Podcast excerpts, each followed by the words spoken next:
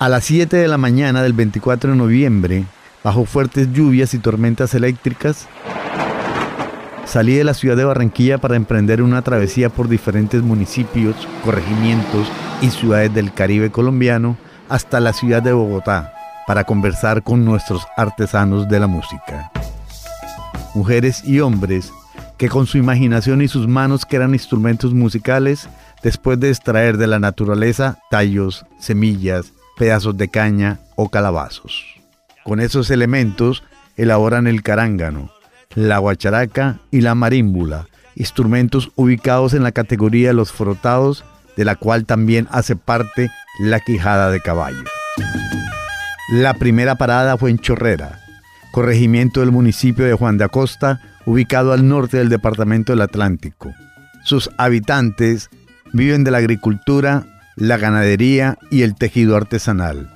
En esta localidad, escondida detrás de una verde y espesa vegetación y de calles tapizadas de arena amarilla, vive Juana de Dios Molinares Hernández, símbolo de una sabiduría ancestral, familiar y tradicional, el carángano, un instrumento monocorde perteneciente a la familia Los Cardófonos, que ella describe así. Bueno, el carángano originalmente este, se compone de una tácara. Uno dice que una tácara, no sé cómo le dirán a esto. Una pita, uno le hace un huequito aquí a la, a la tácara y pasa el curricán y entonces pone un clavo en el palo donde vaya a quedar hecho para uno interpretarlo. Entonces ya cuando ya uno lo amarra aquí, uno lo trae aquí. Ah, y le hace un, un hueco en el suelo, un huequito, para que pueda traer sonido, porque si uno lo pone a flor de tierra, no toca.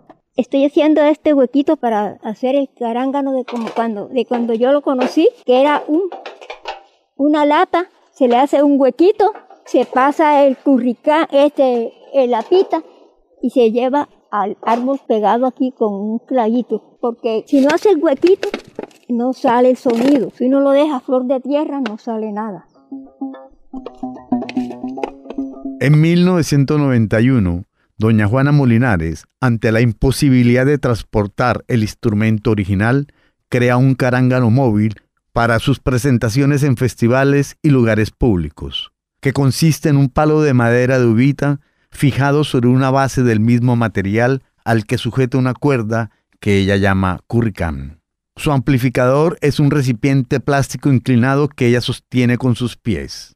Con este instrumento interpreta para el deleite de niñas, niños, jóvenes y adultos tres sones: el del indio, el tamborito y la mojiganga.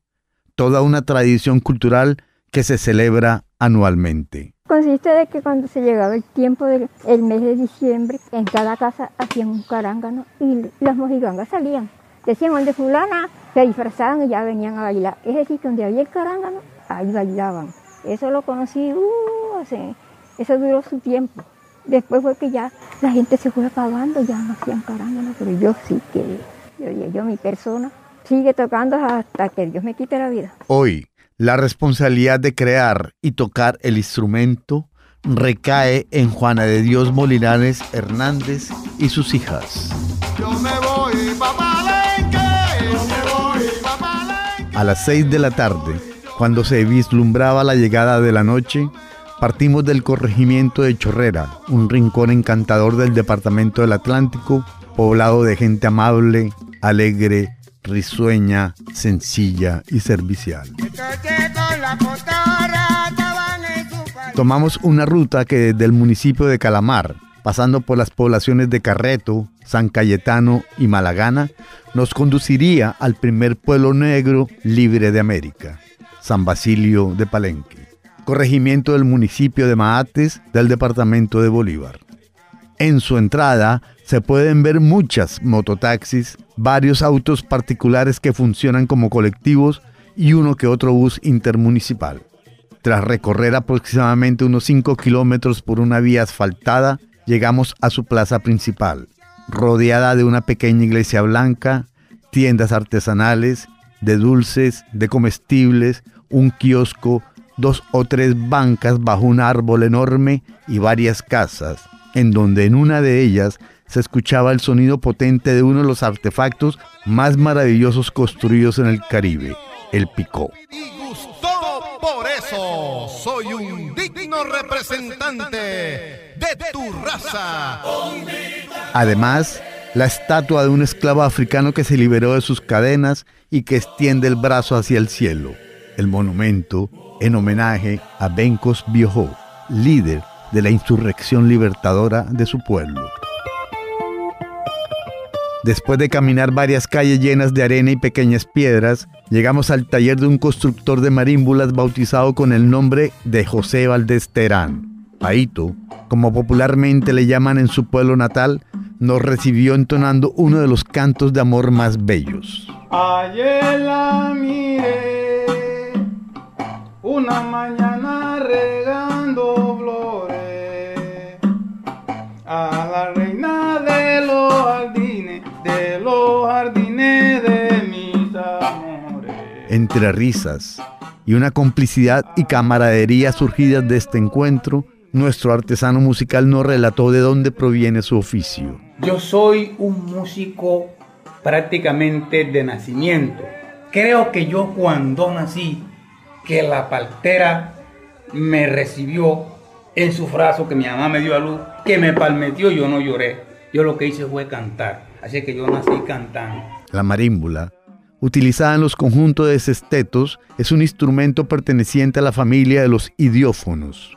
Consta de una caja de resonancia provista de zunchos o flejes o placas de zinc galvanizados que van montados en una estructura de madera. Estos elementos musicales, que es lo que estoy fabricando yo ahorita, porque yo fabrico desde el tambor pequeño, mediano, hasta el tambor famoso que usaban los palenqueros antes por medio de la comunicación, que es el pe- famoso pechiche. Y para este instrumento, ahorita mismo nosotros usamos aquí lo que es la tabla de segro, la tabla de campana, la tabla de caracolí. Esos son unos árboles que prácticamente ahorita han sido los mejores árboles reconocidos como para fabricar ese instrumento musical que está aquí.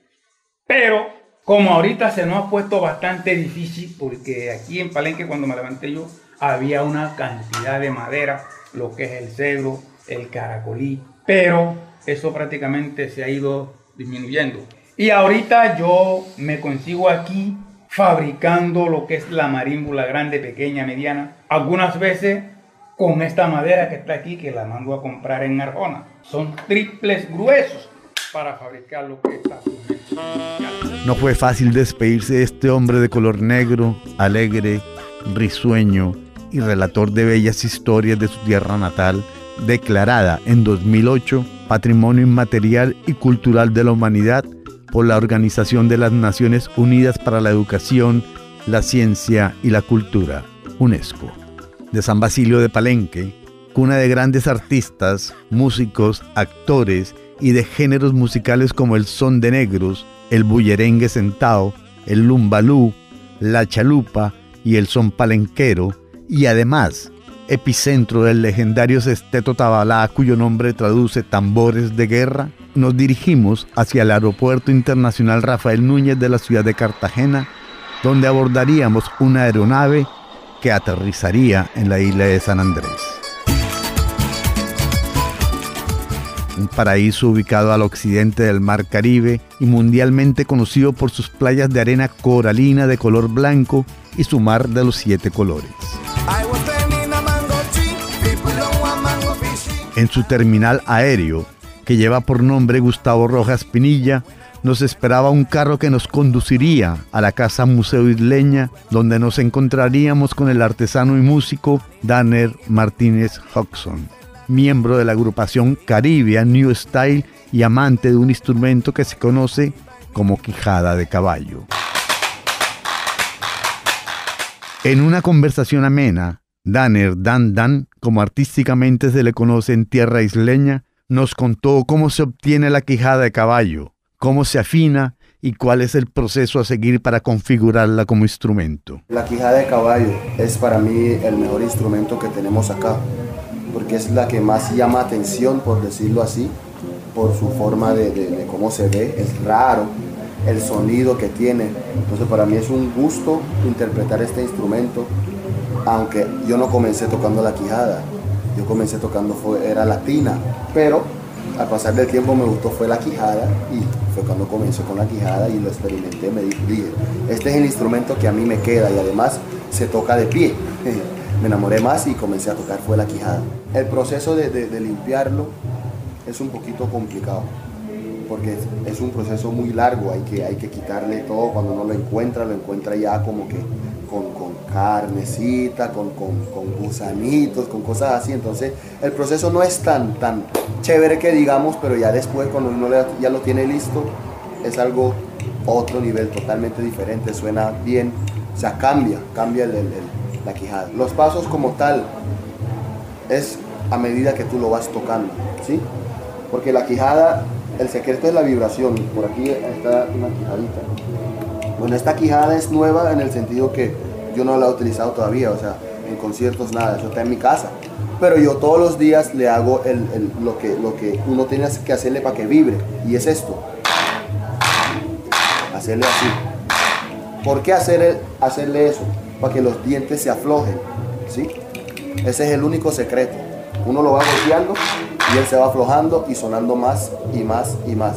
Unos diez minutos, quince minutos haciéndolo como que normal, marcando un tiempito. Y lo que no tú quieras ver, eso está vibrando más y más. Y este es el secreto real de, de, de la quijada de caballo. Y la quijada más, entre más que tú lo toques, va sonando mejor cada día más. O sea, mi quijada real que yo utilizo en la, en, en la tarima, esa tiene mucho sonido porque como es algo constante que hago con, con ella, la toco en los conciertos, en los eventos, entonces ella tiene muchísimo sonido. Llega al punto que se caen los dientes, pero es malo y bueno. Malo porque uno de pronto no quiere estar tocando y de repente ¡pum!, se cayó el diente, uno siente un poquito de pena. Pero bueno en el sentido en que está flojo, entonces vibra más. ¿Sí me entiendes? La quijada de burro, mula, yegua o caballo es un instrumento perteneciente a la familia de los idiófonos, constituido por el maxilar inferior de un burro, mula o caballo, con las piezas dentarias flojas que se percute con la mano o frotando o raspando los dientes y las muelas por medio de un cuerno de venado, un palo de madera o inclusive una varilla de metal. La haz jabón, como le llaman en la isla, es un instrumento básico en la ejecución de varios géneros musicales. El género líder, por decirlo así, diría, diría yo que es el calipso, ¿sí? Pero también interpretamos mento, jumping polka, pasillo, mazurca, cuadril, que son los géneros.